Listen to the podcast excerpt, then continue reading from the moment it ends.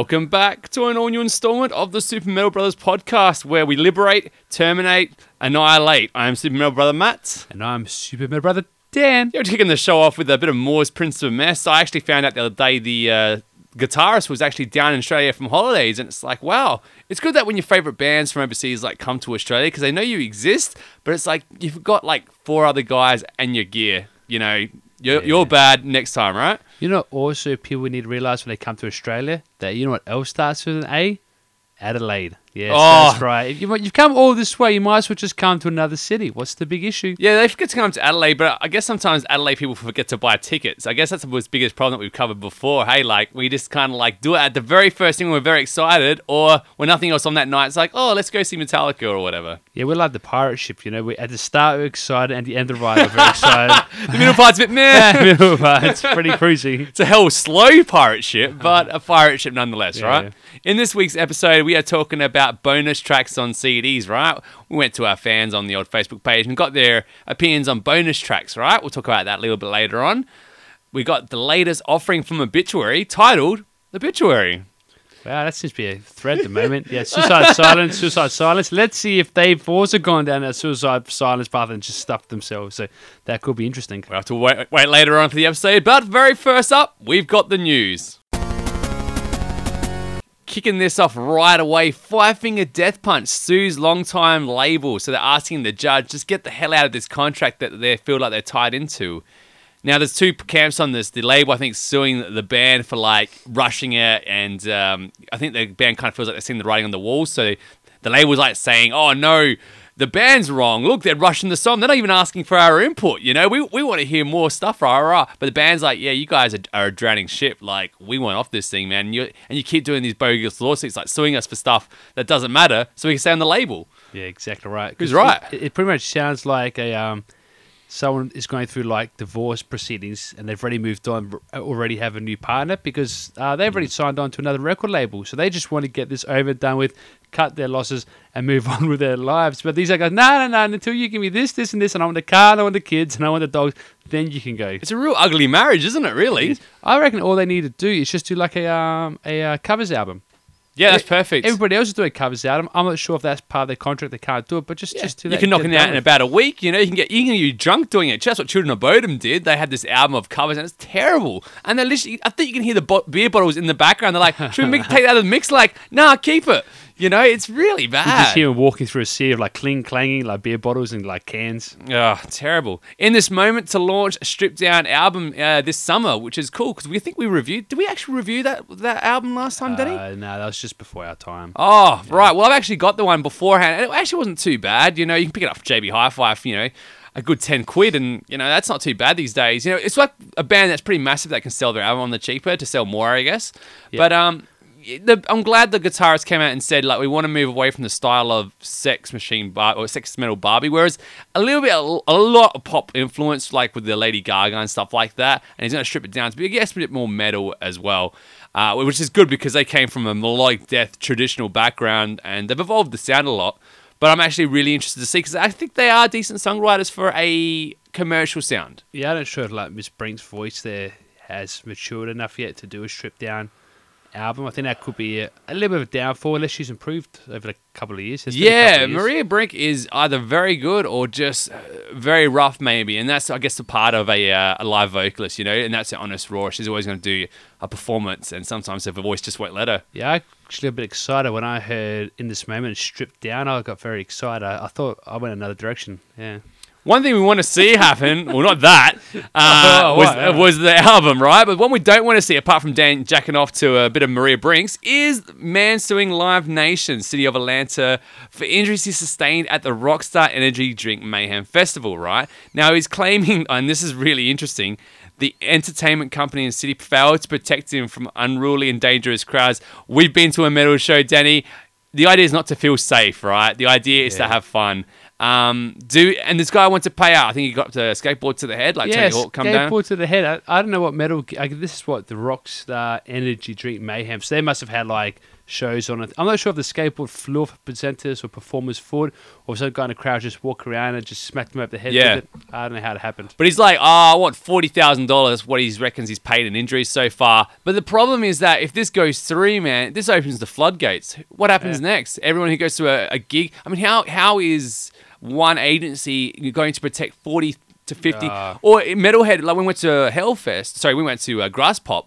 There's like hundred thousand people. Yeah. How can you uh, maintain that society? And then everyone, he, he, you know, gets a minor injury to a major injury. This could be a serious problem. Well, it could be. I think it's all that that lady's fault from the start of this year, end of last year. He wants to sue the band because she got hit in the head with a drumstick. Yeah. That the, the drummer threw out the drumstick and smacked her in the face, and she's suing because it's done irreversible damage to her. Oh. Really? A drumstick? Really? Yeah. Uh, Well, does, does Drumstick follow her home every night and pretend to like funnel her friggin' ass or something? I don't know, man. But um, you know, I, I want to see this guy get better. Uh, at the same time, you know, why not just go after the guy with the skateboard? You know, he did hit you in the head. You know, uh, what do we do, right? I don't know. That's the way it is at the moment. But um, see how that pans out. We'll give you an up to date for that. Um, Gene Simmons claims that people are the new. Oh, sorry, that people killed all the new bands and, and are the fans themselves. So the people that killed all the new bands are the fans themselves, Danny. I read the article. It was kind of gibberish. I don't really know what his main intention of the article was because he kind of went off on a tangent saying how bands like Radiohead do sh- uh, try new marketing techniques and, and unfortunately it flopped for them, right? Because they wanted to do the um, pay Pay- pay to buy pay to for the CD as much or as little as you want, right? But I wasn't too sure how the fans were bad for that. I think that was in the day as, as a technique that tried to work, and maybe the exposure that themselves they made up with merch and and sold less than CD sales. Radiohead are a small band. I don't know why he brought that even up because it's like they make plenty of money. They're not a uh, they're not struggling like new bands. But then he talked about how you know I guess the fans uh, aren't going out and supporting it or some. Sh- I don't know what was he saying in this article, Danny. You might have missed a paragraph because he was talking about Spotify, and I think that's I think that's a crux of that. Spotify is pretty much streaming services, and the bands you, just don't get money from streaming services. You really have to buy CDs and buy merchandise for bands to actually see any coin. Yeah. Or like, and he said like you have bigger bands like Taylor Swift, Metallica who don't support things like Spotify. And good on, I mean, yeah, they could because they would get decent money from those areas because the amount of streams or listens, they would actually make a bit of coins. So for them to say no, no, no, we don't like it, that's that's a good thing. Fair enough. But I think we did it last year. Um, you have to like get your song downloaded. Was it 190,000 times or something to get the same equivalent as someone who works at Spotify, like to get the same amount of money? So, Yeah. yeah, it doesn't work. It's a broken system, you know, and hopefully we'll see that remedied. But uh, again, you know, that's the way it is. That's the nature of the beast. They are businesses, so go and make and support your favorite business, I guess. We're bringing it back, Danny. Suicide Silence. You know, we've talked about this a lot last year. It was incredible to see uh, a, a juggernaut fall so hard and, and just go kicking and screaming, like literally turn into a 13 year old kid who's had way too much sherbet and, you know, just needs a timeout corner. I'm waiting for the televised movie series of this, like the rise and fall, of Suicide Silence, all in one album. This is this is like stuff of legends. Yeah, and basically, he they ignored the fear of people potentially not liking the band's new album. We just knew that they were going to be. This is what, the, what one of the band members has said. We just knew that we were going to be pretty much ignoring the fear of people potentially not liking it. And then he kind of skip into it because one thing stood out to me in this article a lot, and that's and because they don't, here's because why he said about people not liking it, they just find it hard for fans to understand the change of the sound and stuff. And it's like, dude, no, it wasn't so much the change of the album because yeah, you, you were always going to have your passionate fans who are going to come out screaming that you changed too much or not enough, right? That's the way it is. But the way they responded to set fans was what we had the biggest problem with. Just the amount of disrespect coming from the producer, the singer, and uh, The drummer. and the, and the lack of self awareness, right? So it wasn't so much that uh, I think these guys are being asked the wrong questions from the media. They really should be uh, being asked, you know, why do you think the fans have retaliated so much to your retaliation? I guess. Yeah, exactly right. I mean, this, this is a new band member now, so Yeah. they're, they're trying to go through until they finally get someone who responds in a, a, a diplomatic Seems, way. Seems more grounded than the other Yeah, guys. Uh, however, the damage has been done right now, and uh, you know they're in a vacuum right now, patting themselves on the ass, telling you how, how great of a job they are for being innovative. But uh, you know, you can put uh, motor oil in a sandwich. Doesn't mean you're gonna like it. I mean, no one's done it before, right? But why would do would they? I'm pretty sure Grease Monkeys eat. Ah. Th- That's why they become Well, there you go. Suicide Silence. Be like Grease Monkeys, and you'll be fine. Uh, Linkin Park's frontman and Lamb of God Mark Morton are in the studio together. Well, there's only been a picture surfaces, so maybe they just, by sheer coincidence, just happened to uh, meet up and thought, hey, you know, my daughter's a fan of yours, whoever saw the other one first. An album? Uh, well, that'll be interesting. I don't know where what direction they would go. I mean, you got like groove metal with new metal, or apparently Linkin Park's new album is more pop or something. Uh, so I don't really know how they'll go. Oh, look, maybe you're right. Maybe they're just in a studio together because maybe one of them is trying to become a producer. Maybe one guy was just picking up his drum kit left behind with guitars. I don't know. Well, the funny thing is, that ESP have actually been pleased that Linkin Park. Uh, new statement. So basically, Linkin Park came out saying that it's not an ESP album, right? Their next album is going to be definitely more Popish, pretty much. popish, pretty Yeah, much, yeah. right? And ESP caught wind of this, saying, "What do you mean it's not going to be an ESP album?" And they're like, "Ah, right, because you're not writing a good album. Okay. Ah, okay, because you know our guitars, and they are, are are trademark for having an incredible sound, lots of attack." And lots of body to it, and they're like, "Well, yeah, like if you don't want to write a good album with good guitars, that's your call. All the best to you, you know." Like, um, so yeah, you know, and I think I'm pretty sure Mark Morton is a, an ESP guy. I'm pretty sure with Lamb of God. So, um, you know, this could be interesting. Maybe it's just a coincidence. Hopefully, it's a coincidence. Well, I, I guess you can you can bet your bottom dollar that Linkin Park won't be getting any uh, ESP uh, ESP uh, guitar deals in the near future. no, it's it's he, they're off. He's I think he I think they were off the label, but uh, you know, enjoy. I don't know, maybe Gretsch or something, or Fender maybe. They've- I don't know. Isn't it all computerized their music these days? I don't know. Do they yeah, instruments? probably yeah. They probably don't even need instruments anymore. Well, if it's a pop album, you, you can play it on anything. Hello Kitty, Hello Kitty guitar. There you What, go. what does autotune do? Well, you're fine. Guitar players themselves. Dimmu Borgir showcases the super dedicated fans in the Forces of Northern Lights trailer, anywhere from the America to you know Norway, which is three minutes away from their house, whatever, to Australia. We had an Aussie come out saying he went all the way to see Dimmu Borgir. Wow. So you know, and they acknowledge that the fa- the uh, band knows where these guys are coming from, and uh, gave him a shout out at one of the gigs. And then you get to hear a little bit of snippets from the trailer of the Northern Lights thing. I'm not very excited to see the trailer, Danny. It's Dimmu Borgir, you know. It's but Apparently it's out now. Apparently they said 14th of April Oh, comes out, but that's probably Europe, American release here in Australia. Who knows when? But, oh, it's out now. it's so- a live album. I mean, if the fans Yeah. want us to review it, I'm more than happy to do it. But they have actually a, a genuine album coming out, which we definitely will review. Yeah, they're saying this year, but again, they're pretty big on post production, so I, mm, this Hmm. year might be a push. But hey, they're saying it is, so let's see. We're going to move on to talk about Dio with a hologram that's likely to tour in September, and Dio's wife's all for it. You know, she feels that Ronnie Dio was the innovator in music. Why not be the innovator of technology also? Cre- incredibly creepy technology so far, Danny, and uh, we talked about this a lot last year. Um, I guess, you know, if, if she's happy, then we're happy.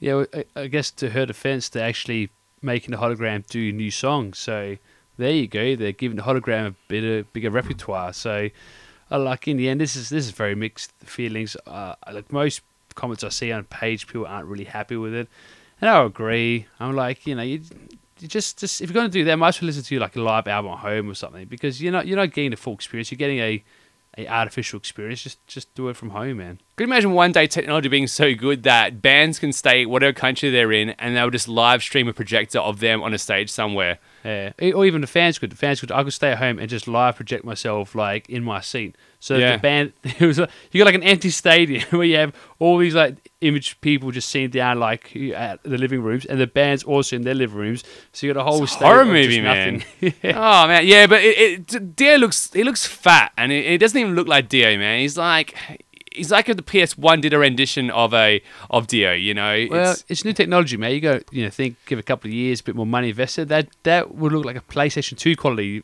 Ronnie James Dio within the next two years. But there's also something about seeing live music, and I'm, I'm sorry that we have to bring this up again, is that having that intimacy of, of a band um, connecting with its fans and doing things that they normally wouldn't do, giving them a shout out, um, maybe doing a reference. When we saw Symphony X, there was quite a lot going on with that. Uh, when a good band does it, obviously, but, but right? Dio was big for that. He always interacted with his fans, always paid a lot of respect to them, talked to them, make sure they were having a good time, etc. So you can't just keep repeating the same thing. Or maybe like when Dio like dubs him over him. so he goes, Yo, what is this deal? How are you going? Seattle.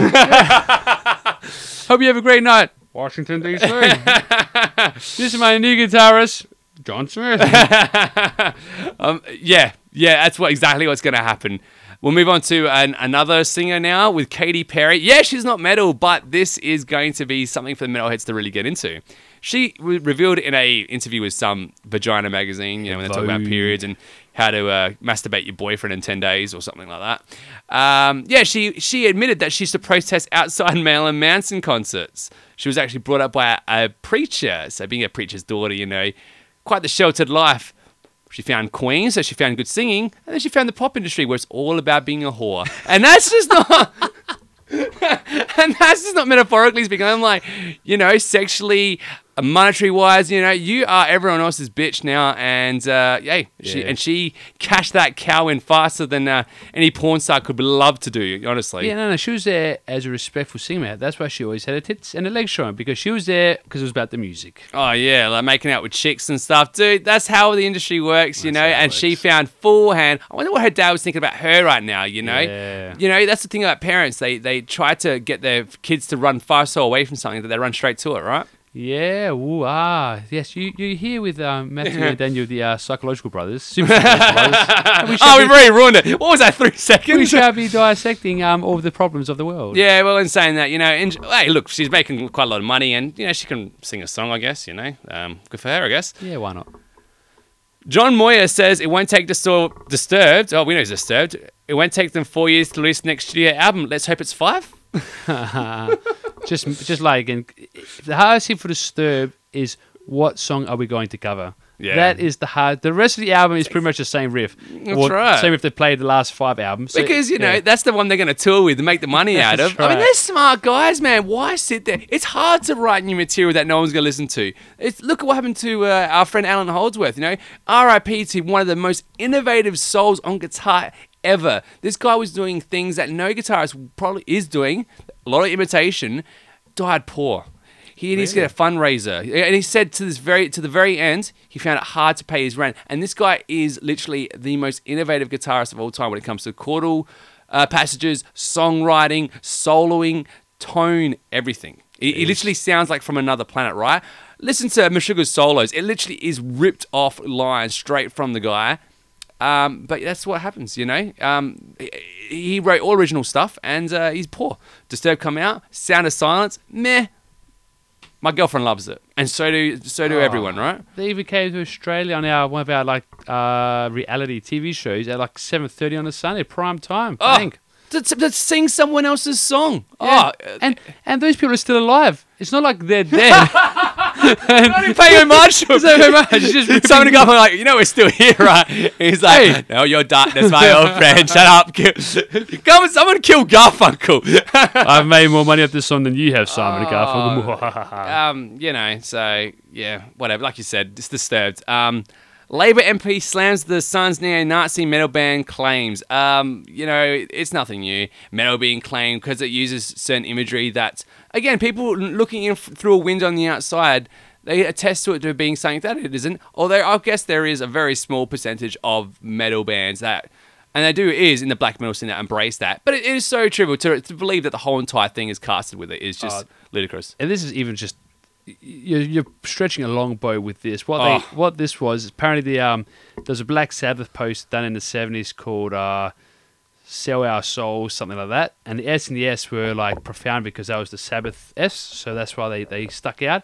So this and these guys here who he um sang for, they paid homage to that poster with this SS. So straight away the sun says, all right, SS must mean the um you know neo uh, the Nazis SS um, battalion. A lot of creativity, Hitler's. isn't it, to think that, Yeah, eh? and, and and but the problem with the Sun is that people realize that if Andrew Bolt had to write a newspaper purely by himself, it would be the Sun. It is not a newspaper where you would even put it in your like cat's bowl, your dog's toilet, because it's, it's not even worth that. It's, it's just literally just burning on the spot. Yeah, it's um. Look, we're used to it, and the guy knows the Labour, the Labour MP knows what's going on. He, he saw the writing on the wall, and uh, you know, good on him. I love to see more metal politicians because um, they they seem to be like, you, you seem to get accused of saying all the time. You know, so you have to be pretty grounded in what you know, and uh, you know, good on him. He smashed it back. Won't be the first time. You know, in fact, I want to talk a little bit more about. Uh, an article that really caught my interest, and that was with James Hetfield narrating "Addicted to Porn, Chasing the Cardboard Butterfly." Uh, what a weird move, man. For someone that uses uh, pretty strong imagery, I guess he used some hot chicks and stuff like that in his film clips and stuff. Whiskey in the jar. eh? What's in the jar, you know? Um, and then here he is telling us that porn is bad for you. Now, it's, the, the trailer starts on a good premise, right? That, you know, kids getting access to porn with technology. That's an interesting question, right? And I was like, yeah, that's a good point, you know? Like, uh, they're going to be maybe come up by accident or whatever.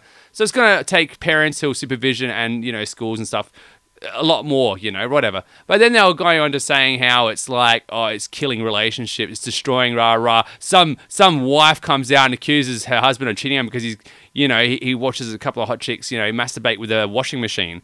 And uh, it's like it really feels like a bu- it really feels exactly the same with with video games. How when video games came out, there was no evidence, but everyone's like, it's going to make a bunch of killers. The opposite happened. It became cathartic, and people. Well, generally, the evidence suggests out there that video games are cathartic for people. They relax, and they, when they shoot people, they can go they take the frustrations of work and that out. And in a video game, no one gets hurt, and everyone's happy, right? Yeah. Heavy metal music's the same. It's an escapism, right? And here's porn, all of a sudden, the new evil, right? Yeah, interesting. You know, and here they are trying to attack it. But the worst thing is, it's a metalhead. If it wasn't for porn and metal, man, I don't think I'd be alive. Yeah, I think Lemmy would have like cut, would have like stopped playing metal ages ago. So you know, James Hetfield, you're like the what we we normally do the uh, metalhead of the week, and that one's coming up. But what's the opposite of metalhead of the week? Uh, wood. Yeah, you're the, you're the wood of the week. Maybe, maybe Stonehead of the week. Yeah, you're the Stonehead of the week. Yeah, Yeah, you're the Stonehead. yeah, You're back at the Stone Yeah. Ages. Nowhere near. It's a little bit more dense than that. Yeah, you're a Stonehead, Yeah. James Hetfield. Yeah, I don't know what what amount of money thought that this is a good idea, but it's ugh, terrible, absolutely terrible. Metalhead of the week though, Iron Maiden's Bruce Dickinson. Yes. Well, Oh, yeah, you can't- Why, man? It's such a big list, but go on. Yeah, he actually apparently pays his people overtime out of his own pocket. I don't think you read the article, but I thought I saw it on the internet before I got here. I'm like, Dan, your boy, he's coming through the goods. You know, their songs, don't listen to him. But but the guy, good on him, man. He's a champ. You know, he, he, he gets it. He gets the metal scene, and uh, he gets he gets people. So uh, with that, we give you a salute. Uh, I think we need to talk about Ritchie Blackmore's Rainbow, Danny. Oh, big news. Can you big believe he's written a song? I think two songs actually, man. No, he re no, he did an old Ah. one with Ronnie Romero. Is it the guy we saw Yeah, I play with him? so, yeah. So he's re-recorded an old song with him, but one new song. Wowie, wowie. We are apprehensively excited there, aren't we, Danny? Well, you're right because there's so many directions and paths this gentleman could take with the songwriting that who knows what you're going to get. Remember the '90s? Ritchie Blackmore's Rambo? Wow, what a pile of dog Yeah, shit. that was terrible. And then there's Blackmore's Night, which got even more. the guy surrounded himself in the '70s with the best musicians that money could buy, right? Or that would stand his presence for more than you know 30 minutes. yeah, more to the point. And then he got a drummer that learned a drum fill. And that was it. He's like, dude, you can take more lessons. You know, no, no, Ritchie Blackmore was fine. Like, did you have like a concussion or something? Like, I could buy you another floor tom. Nah, yeah. nah, nah, have you played piece, so much f- many fenders that it came into your brain, and now like you've been, you know, your brain stuffed? I don't understand. Yeah, yeah. So, but we are. I am no, because you know what? If he's got a, re- a new passion for it, what about another Stargazer? How what about another Rainbow Oh, Rising record? Um, you know, this stuff doesn't date at all, man. I, you know, it's just classic music, like Beethoven Symphony, or you know, Happy the- birthday. Happy That's a- that's birthday. yeah, that's one. it. We're That's still singing to this very day. man. You Yeah. know, so congratulations. Write us a happy birthday, Ronnie. Well, definitely. And I think with Rainbow, he's actually thinking about doing more tours and stuff. I think this tour that he's done has actually got him really excited about playing these old songs. And the DVD of the Birmingham concert that me and Matthew potentially went to, because it was on two nights. One that we went to is being released, uh, I think, in June this year. So, yeah, there could be a research with Rainbow. We're here, we're here tour. I doubt he's 72 years old. By the time this album gets done and finished, it'll be probably next year, be 73. Uh, and there's a lot of touring. If he does come to Australia, he might probably just do a Sydney show. But hey, all luck to him, mate. yeah, at the end of the day, uh, having music come out, you know, is just something we always get excited for. Here's to Rainbow. Looking forward to it, but let's move on to our editorial. Bonus tracks on CDs. That is our question. We've asked the guys on our Facebook today and our Twitter. That's what we're talking facebook.com forward slash super metal bro if you want to follow us on that or on Twitter, twitter.com forward slash super metal bro. The question's pretty simple, isn't it? It's bonus tracks. We've all bought a CD and we've seen at the very bottom of it, bonus track, and whatever that is. Maybe it's two, maybe it's one, and generally it's never nearly it's zero. You just get the normal tracks, right? Yeah, so you're right. Technically, technically it can be but we're zero. talking about bonus right. tracks. That would be non-bonus track albums. Yeah, yeah. But uh, are, are these a cheap cash grab, Danny, or is it genuinely a way for people to get an Easter egg on their album? Well, this is the question. It's kind of like the bonus features on a DVD. You never ask for it, but you get them. Yeah, and you know sometimes they're great. Uh, you know we did watch the Goodfellas one. Oh, you have to. If anyone likes Goodfellas, you have to get the bonus feature director's commentary. It's not the director's commentary. It's the real Henry Hill and the real FBI agent who he went to for protective custody who narrate the whole DVD, and the whole movie. You must watch it. Yeah, it's fantastic. Literally, it's, he just plays scene by scene and just goes, "Wow, how crazy is that? I'm still alive right now." yeah. What a, what a way! What a way to be as a gangster, right? Being friends with the police now. Hey, Yeah, pretty much. Even though his nose is completely burnt out, all that cocaine, it sounds like an exhaust pipe he's breathing through. it's like, gee, I, I even said a car lot. It just sounds like Fast and the Furious back there, Yeah. man. terrible. It's terrible. Apart from that, great. So let's talk to our fans about bonus tracks on CDs, right? We're going to start straight away from Zach Hammett. I always go for the special editions with bonus tracks, but I prefer the extra songs. You know, Dragon Force had amazing bonus tracks, Power and Glory, and you're not alone from the latest album, Maximum Overload. There you go. Straight off the bat, he's going to go for it regardless. Zach, Kaya Elliott, the first Slipknot album had Eeyore and on the back of Scissors. They were great secret tracks. Also, a great surprise that was so rad. Uh, bonus track on Prongs, Ruining Life Tree is awesome as well. Interesting. A bonus track as a secret track. That's actually a little Easter egg for the fans that if they want to keep listening to it, and the hardcore fans will want to keep trying to find them. Interesting way of doing it. Yeah, exactly. It's. Uh, I guess it's become a little bit less of a surprise these days when you have uh, like the- iTunes. Yeah, iTunes are like the digital recordings of songs. You actually see that. Okay, my song's finished yet. There's another like six minutes to play. Yeah. So I can just skip to see what's going on here. Back in the old days, you had like know, a cassette or a CD without the information on it. You're playing, you think, okay, album's done. But yeah, sometimes I think it was even Mercenary. They had like a little end of a song, like the last track. You waited two minutes of blankness, and the last two minutes was another riff. So Yeah. that's cool. Yeah.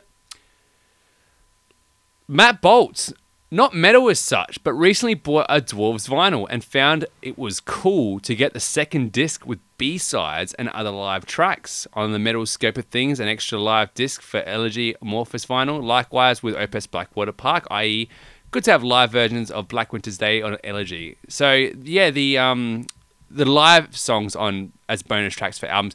I uh, I generally don't really care for them too much because the sound production normally sounds pretty meh, uh, and the playing's obviously a bit meh, but the energy's pretty good. But again, you know, um, yeah, no, I don't really do it. Yeah, two mares that make a yeah. But but in saying that, um, but it is a good idea for some people that really love that stuff, you know, to be thrown back to uh, to what they're going to be like live. Some of us will never get to see certain bands live in Australia, so uh, it is it is I must admit a, a way of doing that. And in the future, they might actually have a way for you to put that CD and a hologram into your bedroom, so Oh my you can have the band hologram playing while you listen to them live. it's like, wow, Dio's going to watch you pee every morning. Fantastic. Well, we love that. Wait, doesn't God already watch us be? oh, that's well played now. Round of applause. Luke Zerda, the only time I ever see bonus tracks usually are on Japanese release CDs. This is only because they are more expensive to get released over there, and extra trackers justify the pricing. I like some bonus tracks, but usually through bonus tracks don't fit with the album, and that's why they're removed. Interesting point. Interesting point. you know, and we'll talk about that a lot later. But uh, interesting point about the Japanese uh, thing as well. I never realized that to be honest. I uh, not in Japan, so I guess it doesn't really affect me. Yeah, I've And, and, and I like to live in this very nice small cave of my life right now. So Yeah. you know, I, I'm not a really big fan of that ex Megadeth guy. Who's ex ex Megadeth guitarist who lives in Japan now?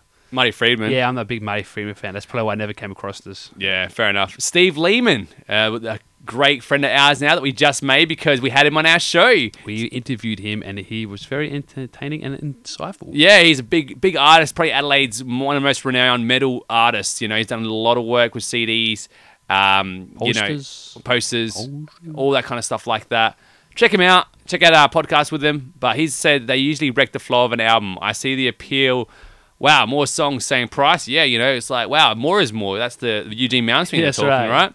But a lot of time is invested into making an album with singular work of art. You wouldn't staple on some bonus clothes hanging off the Mona Lisa or put a statue in front of it of a bull, for example. It ruins the intention and the completeness of what is intended. That is the uh, most artistic answer uh, that probably five percent of audience will really appreciate. Yeah, he took a cheap shot of that um, the Wall Street with the bull and the little girl from that bull. Have you Oh, seen that one? no, I uh, haven't. it's Well, tell me about it. Oh, what happened? That guy just um, installed a bull on Wall Street, and that bull's supposed to represent pretty much Wall Street, like go for it all, brutality, uh, whatever. There's, there's a whole symbolism behind it. And in front of it, they put a like a young girl just staring the bull down, and I think that's supposed to symbolize I don't know people's angst over Wall Street, etc. So yeah, that's what that's all about. So he had this guy had a vision of having his bull like representing Wall Street, and then these people came uh, a couple meters away, Um, and Yeah. now, now people think it's one whole piece, and he's like, "Well, that's not fair." So Well- that's where that's come from. Yeah, that's they, but I guess the intention what Steve is saying there, I I do agree Yeah. with a lot. Um, if you want an immersive album, then having a bonus track is going to take you pretty much straight out of it because it's so jarring gen- gen- generally. And there's a reason why it didn't make the cut for that album. Not to say you can never use it ever again, you know, or have a B sides or something like that. So um, this is where we're going to come in, Danny, and talk about some some examples to uh, give our take on it and see if we can kind of get a whole picture of what everyone's been saying today, right? Yeah, exactly. Now, Yeah. uh, I think ways. Let's talk about the good ways which I like when bands do it. Right? I'll give some examples. First of all, I like it when a band has maybe a double CD, so they have like the album right, but then for another price. And this does sound sometimes like a bit of a pitch and money grab, but I know I think there's intention of this, and let me explain. Uh, it would be a special edition, right? And the special edition are songs that aren't going to make the album, right? Like Symphony X, for example, with Iconoclast. Light Up the Night is a great song, man, right? And to know that we're never going to hear that song potentially made me sad to think about it, right? But they did it. They they and it doesn't work on that album. Let's get it right. It, No. it, it doesn't fit. But what they did was, all right, what we're going to do is give you the normal edition, which is the immersive one, and I think it is a better album overall in that sense because it's like purely immersive and everything works together. However, the special edition sets itself up a little differently. The cover art's different, and literally the second CD has a few tracks that weren't really appropriate for the album. But if you're a Symphony X fan, you're going to show the money out because I think it was worth it. I mean, those songs are absolutely brutal, man. Yeah, no, definitely right. It was yeah, that's right. They did it as a kind of a, a side and B side because they even changed the order around of the um, songs. So if you bought the original album, it was only seven songs and it had a certain ordering. Then if you bought the double track, it was like ten songs, but the ordering of the first seven was different to make that the A side and B side. You could say or CD one, CD two fit each other. So right, they they did it smart. They they just good. didn't add tack on things at the end. They actually tried to create two uh, CDs which they thought worked well together. having last tracks or bonus tracks being cover songs. I'm actually kind of cool with this, right? Because if uh, if it's a fun band that you like listening to and they do something like this, you, you you guarantee a little bit of something extra. Now, these are two examples that I've actually picked that I think are polarizing because I think one was done well, one was done bad. But for example, Nevermore did Love Bites cover, but they did it in their own style, right? And I think that's kind of cool, you know. It's I think it's a Doors song or something. Yeah, they've done that a lot on the new, on the bonus tracks for Obsidian Conspiracy. They did a couple of covers of bands as well. It's nice, you know. You get to hear uh, renditions of Loomis, you know, changing it up and making it his own, but keeping the uh, the, the lyrics the same. Um, but then All That Remains did it by quoting a Nevermore song with, on the Overcome album. I like the idea that they put it last, but I don't like this song at all. It is a, there's not there's nothing beautiful or tragic about it when when a metalcore band's doing it. It just sounds like um, someone from high school covering it. Yeah, fair play. And there's times where we've reviewed the latest In Flames album that had two bonus tracks at the end, and they were actually two of the better songs. So the album was actually saved because of the two. We'll talk about that later. Yeah, we'll talk about that. later. And and the last point I want to make is how bands do a song they've already done on the album, but have it changed. So, for example, the band that I like called Mnemic, and they have two songs. One is from Mechanical Spin Phenomenon, and the other one Sons of a System from the Sons of a System album. And they actually have a drum and bass artist come in because they're a, they're an electronical band. So what they do is have it reimagined as a drum and bass song. And th- the thing about it you have to understand is that even Pendulum knows this market that drum and bass and metal are I think linked to a degree. There's a certain sound and energy that both can can give a listener, and uh, even me, I don't mind a bit of drum and bass. Generally, metal though is my thing. Um, so when they do that, you're appealing to another market, but also your same one, who, but another side of it. But it's a bonus track, so you don't have to listen to it. But it's cool to hear. It, it can be a bit of fun too. Yeah, I, another one who did it quite well was the last album we reviewed, Deep Purple, where they had two bonus track. One was them reimagining Highway Star, which that's cool, paying homage to themselves. So that's that's kind of a bonus track because it is their own work. And two is they actually did a um, studio a, re- rehearsal version of one of the songs on the album. So that's a bit of fun of where there was no vocals. It was just uh, I think the guitarist, drummer, and bass Nice treat. play. Yeah, just playing, and they had like you could hear them start talking about what they what what they're going to do, and then them talking at the end of the album of the song. So that's pretty good as well. Now we're going to start talking about how bands do it wrong. Okay, so this is and this is going to tie into a few people that we were talking about already before. This is the weakest one out of the examples, but it gets worse from here on out. Uh, Scar Symmetry, for example, with Pitch Black, Pitch Black Progress, uh, Progress album, Uh, they have a song called Carved and Sewn and Deviate the Form. Now, these songs are on the album, and they call them bonus tracks, but literally it feels in fine with the album. They're not recorded differently, the production's no different, the song structures themselves, th- everything about it screams that they're not bonus tracks. And it just feels like they recorded it just on the album, and as much time, love, dedication went into them. Um, it wasn't even a concept album, I guess, to a degree. It's just them kind of run through the motions, being Scar Symmetry. They're good at what they do, don't get me wrong. But again, it's like Chimaira did it as well with New Apocalypse. It's like they're not bonus tracks; they're exact tracks with this cool catchphrase. Yeah. You know, like we're not buying it, and it kind of cheapens the effect of the band. It's like, what you think we're stupid? We're gonna buy this album regardless because we think it's awesome. You know, the bonus track isn't gonna do it for us. So it's a clever marketing employee at times, I guess you're saying. You're right, if, if you spend that time writing and rehearsing it and give you a same level for production, you're right, is it really, you're right, is it a bonus track? When, when does it not become a bonus track? And when does it just become, yeah, we just want you to um, buy this album, so we thought, let's, let's give you free, two free songs, you're more likely to buy it. We're going to start tying with what Steve said before about the artistic vision. Now, one of my favorite albums of all time is Old Man's Child, Slaves of the World. It has the best metal song on it, Saviors of Doom. Literally, this song, if you haven't heard it before, you got to hear, listen to it. And if you don't like it, then uh, nah, nah, you, there's no, nah, you listen to it again. You know, listen to it again because it is, it is one of the best songs ever written of all time. Now, the problem with this album is the very, very last track. It's a reimagining of a song they did back in the day Though it's a good idea to do it, like you're saying with Deep Purple. What it does on this album is this album is incredibly sinister in tone. It's a very dark album, but here in this song, the production's a bit weird, the singing's a bit off. It doesn't fit with the whole thing, and in fact, it kind of acts as a blemish. It acts as a mole on Brit- on Cindy Crawford's amazing face. Might add a little bit of character to the album. But I mean, it's Cindy Crawford anyway. Without the mole, you're still gonna bang her, right? Yeah. You know, it's back to that whole marriage problem we had before. You know, you know, you're still going to be out of a job, and she's and when your old wife's going to want to be like, "Hey, you banged Cindy Crawford, right?" Um, that's that's what Steve was saying there, and I agree. And this album, if that track wasn't there, Born of the Flickering, this album would probably just be maybe even a little bit better. You know, it's just great. You're in that moment, and uh, hear that it was like, oh, you hear it straight away. The whole album's produced so well and magnificently with balance and everything. This song comes up, and it sounds like it was thrown in a hallway through a toilet roll through a tube sock, a wet tube sock. Maybe they just see how far they've come, man. You know, they've stepped up in the world, and that's how they progress. But I understand it does kill the whole buzz.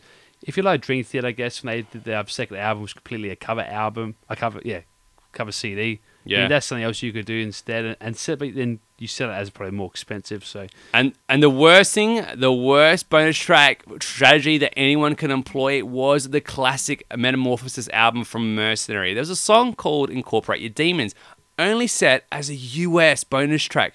The problem, far by far the best track off the album. Like it shattered every other song off this album, and only half the world, no, maybe only two countries heard. I know we did because I bought the US edition by I don't know, Ah. and the US would have got it. But the Japanese market, maybe even the Euro market, I think they got another different bonus track, and it sucked. oh, So Why? you know that is the worst thing. You've actually deprived a potential better album because you wanted to get the gimmick, and you sucked at it because it was like jeez. that should have been on the album. You know, and that's it's hard for a band to know that. I guess with self awareness because you just you, you might hate all your songs or you might love all your songs. That's I guess the predicament of an artist. But that happens. So as a bonus track, you can it can really be a hindrance. Yeah, I guess look, people try, I guess, different marketing techniques, try to be clever to see how it works. And look, again, the question is, if it's bonus material, do you do you have to charge more because you're giving more free stuff away? Is it do you do Symphony Export on two CDs, or you do like they do in Japan that they put them on there so it justifies the highest payment? They've already they've already recorded them anyway, so you might as well say you get bonus material, even if they were always meant to be on the album, by calling it bonus material. Yeah. it sounds more more worth it. So So, so I call the fans: be careful. Bonus tracks doesn't mean anything. You know, it can be a good thing, can be a bad thing. With the internet, I guess you know you might be able to get a little glimpse on it, but you want to support your bands too. So buy the album anyway, and just you know ignore what we said. oh yeah, if you really don't like bonus tracks, just don't listen to the bonus track. yeah. There's no force. but um, but to the bands out there, make sure that your bonus track makes sense. Um, we're not we're not. I, I think generally fans are a bit smarter these days with it, so you know it's not necessary. Yeah. Um, maybe do it in a creative way, like have it on the CD, so you put it in the computer and you can watch it as a DVD or something or whatever. yeah, I think Blind Guardian did that one of their songs. You put the, DVD, and you actually get a song instead. Yeah. But look, I think I think a short bet is probably covers. People don't mind Bone as a cover. It's probably a, bit of a short bet. Yeah. Okay. And with that, that's our take on it, guys. Thank you so much for giving us the answers uh, you know, jumping on our Facebook and our Twitter and giving us some really cool answers. You know, it's great to talk to you guys and get your insight on us. It gives us more material to work with. And, uh, you know, it, c- it comes us less retarded, and that's important, you know. So thank you for that. But onwards and upwards to our feature presentation, our CD review. Not much is needed to be said with these guys from 1984 Tampa, Florida. We are talking about the American death metal juggernaut known as Obituary. These guys have been around forever. Massive lineup changes, you know, but there are members that are stuck around to this very, very day. We are talking about John and Donald, the Tardy brothers, and Trevor Peres. Aside from that, though, this thing's gone through more uh, facelifts than uh, Bruce Jenner, I reckon, Danny. Or maybe Wendy to keep, keep it relevant. Yeah, yeah. Yeah, sorry, we're talking about metal. Um, tenth studio album, man. These guys have been around. Uh, this one was released in March seventeenth, two thousand and sorry, March the seventeenth this year. So it's relevant, you know. We've we've got a little bit late. Uh, we had to talk about, you know, uh, who did we talk about last week? The Mudvayne album. That's right. Yeah, That's thanks deep. Josh for Queen for that. Deep, Deep Purple last week, Matt. And Deep Purple. Make week me jump that. over this imaginary like soundproof Oh, floor yeah, and smash sorry. you, man. So we, we are deep purple marks here, or at least one of us are. But we're here to talk about uh, obituary. Do the guys still have it? Have they changed? Have they kept the same? What's happened to these guys? And uh, how can we talk about it first? But the riff standing, and uh, yeah, this guitar album. There's nothing else really on it apart from the drums, guitar, and bass. Obviously the vocalist, but you know, don't don't get me started. What were the guitars like for you on the album? I actually was um yep, I was very happy with the uh, quality of riff writing on this album. It is a lot of solid, chunky riffs throughout the album. Like every song has a pretty distinguished riff and it's very solid. I was I was banging my head throughout the whole album. Yeah, and the funny thing was when I first heard the first 20 seconds, I was like, I'm not gonna like this album. Yes. It's like when you think of death metal, like generic death metal, you kind of get a feeling for what you're hearing. However, once you listen to it after the second and third song, you're right, Danny. It's the riffs are strong, they're heavy. It is literally steak and potatoes. Um, and if you love that, I think that's perfectly. You know, we're getting a lot from different bands with technique and stuff, but this is really just stripped back, raw energy, guitars chugging, Yeah. And uh, and they and they do that pretty well. You know, I think it worked out really well this album. Yeah, definitely. They're, they're not afraid to play slow, which is actually surprising for a lot of these bands. They, I mean, the first two songs are pretty uh, fast tempo. Track four is a bit that way as well, but then the rest of the album, it's pretty got a pretty steady pace to it. Much appreciated, and that's one thing about uh, that I really appreciated is that you don't get like fatigue from listening to this album for more than four tracks where it doesn't sound the same. You know, uh, I guess you're excited for the next album, the next riff, or the next track, whatever. Uh, I yeah, not really much to complain about. Um, the guitar work though, without Raf Toller there, they've got a new guy, and he's fine. You know, he's he's pretty decent. Uh, I, I unfortunately missed you know because Raf Toller quit two years ago. I think they got Terry Buckingham or something. Um, and I really think the solids because of that are, are fine. They're not as clean or as attacking. They're not storytelling, um, but they do a good job. The one thing I will notice about this band, though, even though the songs are pretty decent, they don't know how to stick landings. Those endings are sometimes a little bit awkward, Danny. Oh, okay, yeah, I didn't pay too much attention. to There's a couple of times where they kind of stop the song. They start it up again with revisiting another riff, like from the intro, or Oh, whatever, yeah, yeah, and then they stop again, and it's Yeah, like, yeah. nah, that's that's no good. Or they just did the fade out, which is, I guess, fine. Uh, that's the only minor blemish from a, an otherwise fantastic bunch of uh, riffs. You know, it just feels like they don't know quite how to stop a big. Because the thing is, here's the thing.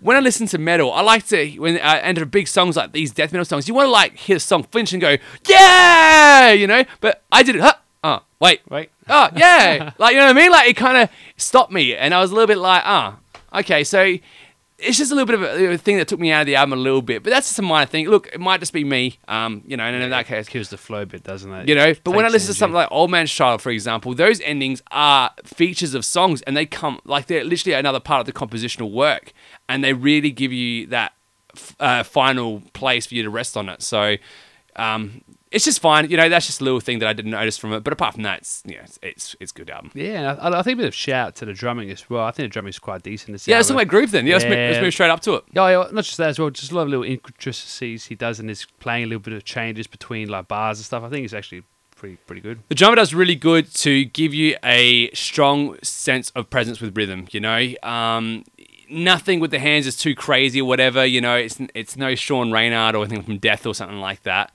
Although, funny enough, when listening to some of these drum beats and guitar lines, I was like, wow, this kind of reminds me of real old school Death. You know, that real old school sound that uh, I think is pivotal to the to the movement. You know, and uh, it's I guess it's not done much differently, but there's something about the album which is gauging enough that it doesn't really matter. So, Yeah, sure, sure. Um, but yeah, the drums are cool, man. Yeah, I, re- I really dug it. You know, he hits it pretty hard and um, gives you a good part of energy. Uh, it's, it, it, it seems in really well. It doesn't seem like this thing was uh, done with too much bells and whistles, which is really good for it. You know, worked out really well. yeah, excellent. Uh, vocals again. Look, this is the thing about the album. We're kind of running through it pretty fast because it really kind of feels like everything about it is just uh, one thing done really well, um, with some slight uh, nuances, I guess. Yeah, definitely. I think the vocalist did a good job. Again, if you, you have to like his tone, Yeah. he's a really much like a, a growling scream type tone, like very um, pretty much thrashy, like early ace thrashy death tone, which he is great. He does it well. Puts a bit of scream there when required, bit of growling. His phrasing is good. Uh, like the energy, like the elongation of certain words at times. It all suits. It all all seems to suit the music quite well. Um, bit of layering of effects again, if they needs be for a bit more intensity of songs. It's um, it all seems to fit quite well. Yeah, that's right. So with that, we'll move on to the diversity. The thing about this album is that the diversity comes in not so much the f- the uh, distortion and stuff like that. I guess it comes more from the tempo changes and um, and the differences around using certain chordal. Uh, and that's like one thing I like about this album a lot is that it kind of feels like even though it's atonal, sometimes it's in different places. You know, the guitar stretches around the neck a bit and gives you different kind of variations with different chordal passages to make it pretty tense. Sounds pretty sinister though, you know, the whole time. So the album sounds really tough, bit evil, heavy, um, but overall it's uh, you know it's a lot, a lot to break it up, and the drum does well to accommodate that, I guess, as well. Yeah, it definitely has its fast songs it starts with. It um, it goes back slow, and then the last couple tracks, I mean, try, track nine is quite evil, and then track eleven gets very brutal. Mm. Again, fast again. So like they have they have a couple of key changes in there, which is always cool to hear. Yeah, hear. they do, that was they do. So I was quite surprised having a death metal key changes. Normally that's not. so that was nice. Yeah, it's kind of interesting like that. You kind of see these guys kind of move through the motions. It seems pretty organic though. Like they don't. Uh, it feels like these guys now are at a good place where they can get these kind of songs out now. Um, but the thing is, I got to attest is that I'm not too familiar with Obituary before this, so maybe fans will find that this style for them is something they've done for a while. However, maybe that's more of more of that. This is good, you know. Maybe that diversity through the tracks is enough to see them get through it. Uh, it was just a familiar sound for me, which I found, even though the the, the albums and songs are different, I felt they were all fi- sounded familiar in a sense. Yeah, oh, that's true. I, I'd agree with that. Part like you have, you have your fast songs and you have your steady pace songs, and there seems to be a bit of that. Yeah. And look, the songs they're not long songs, so they I thought they did quite enough in the songs for them. Yeah, It's perfect, yeah. Uh, so with that, and in production, and the one thing which I got to give these guys a lot of credit for is this is an actual, genuinely, uh, I guess, uh, it's just it's just an immersive album in the sense that it sounds like humans. It sounds like people are actually playing things that matter the most to them and being vulnerable about it in the sense that they're not covering it up with too many bells and whistles. Like this album sounds literally like microphones, amps, and way away you go. yeah, and that's true. You definitely have that that rawness to it.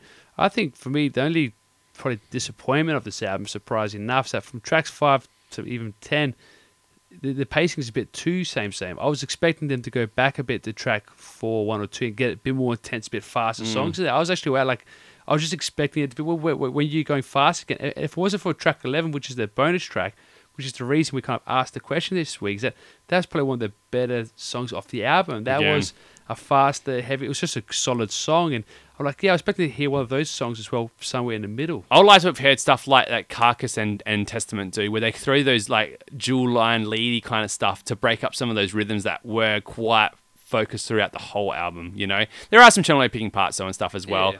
But um, just to give it more of a contrast, because you've got some pretty talented guitarists on it that can that, that can show you they can write those leads and stuff like that. But it feels like that comes out with the solo sections, and there are a lot of solos on this album. So I guess that's uh, that's good for the old school fans out there who really don't want to see that go away. Um, yeah, there isn't much else to, to say about the album. This album really is for the death metal fans. It's by death metal fans for death metal fans, and uh, for anyone else, uh, it's it's an interesting way to get into it because it's quite accessible. Uh, it's not brutality the whole time. The sound itself is kind of got familiar sound as well, so I think it's good for those old school fans and that kind of stuff.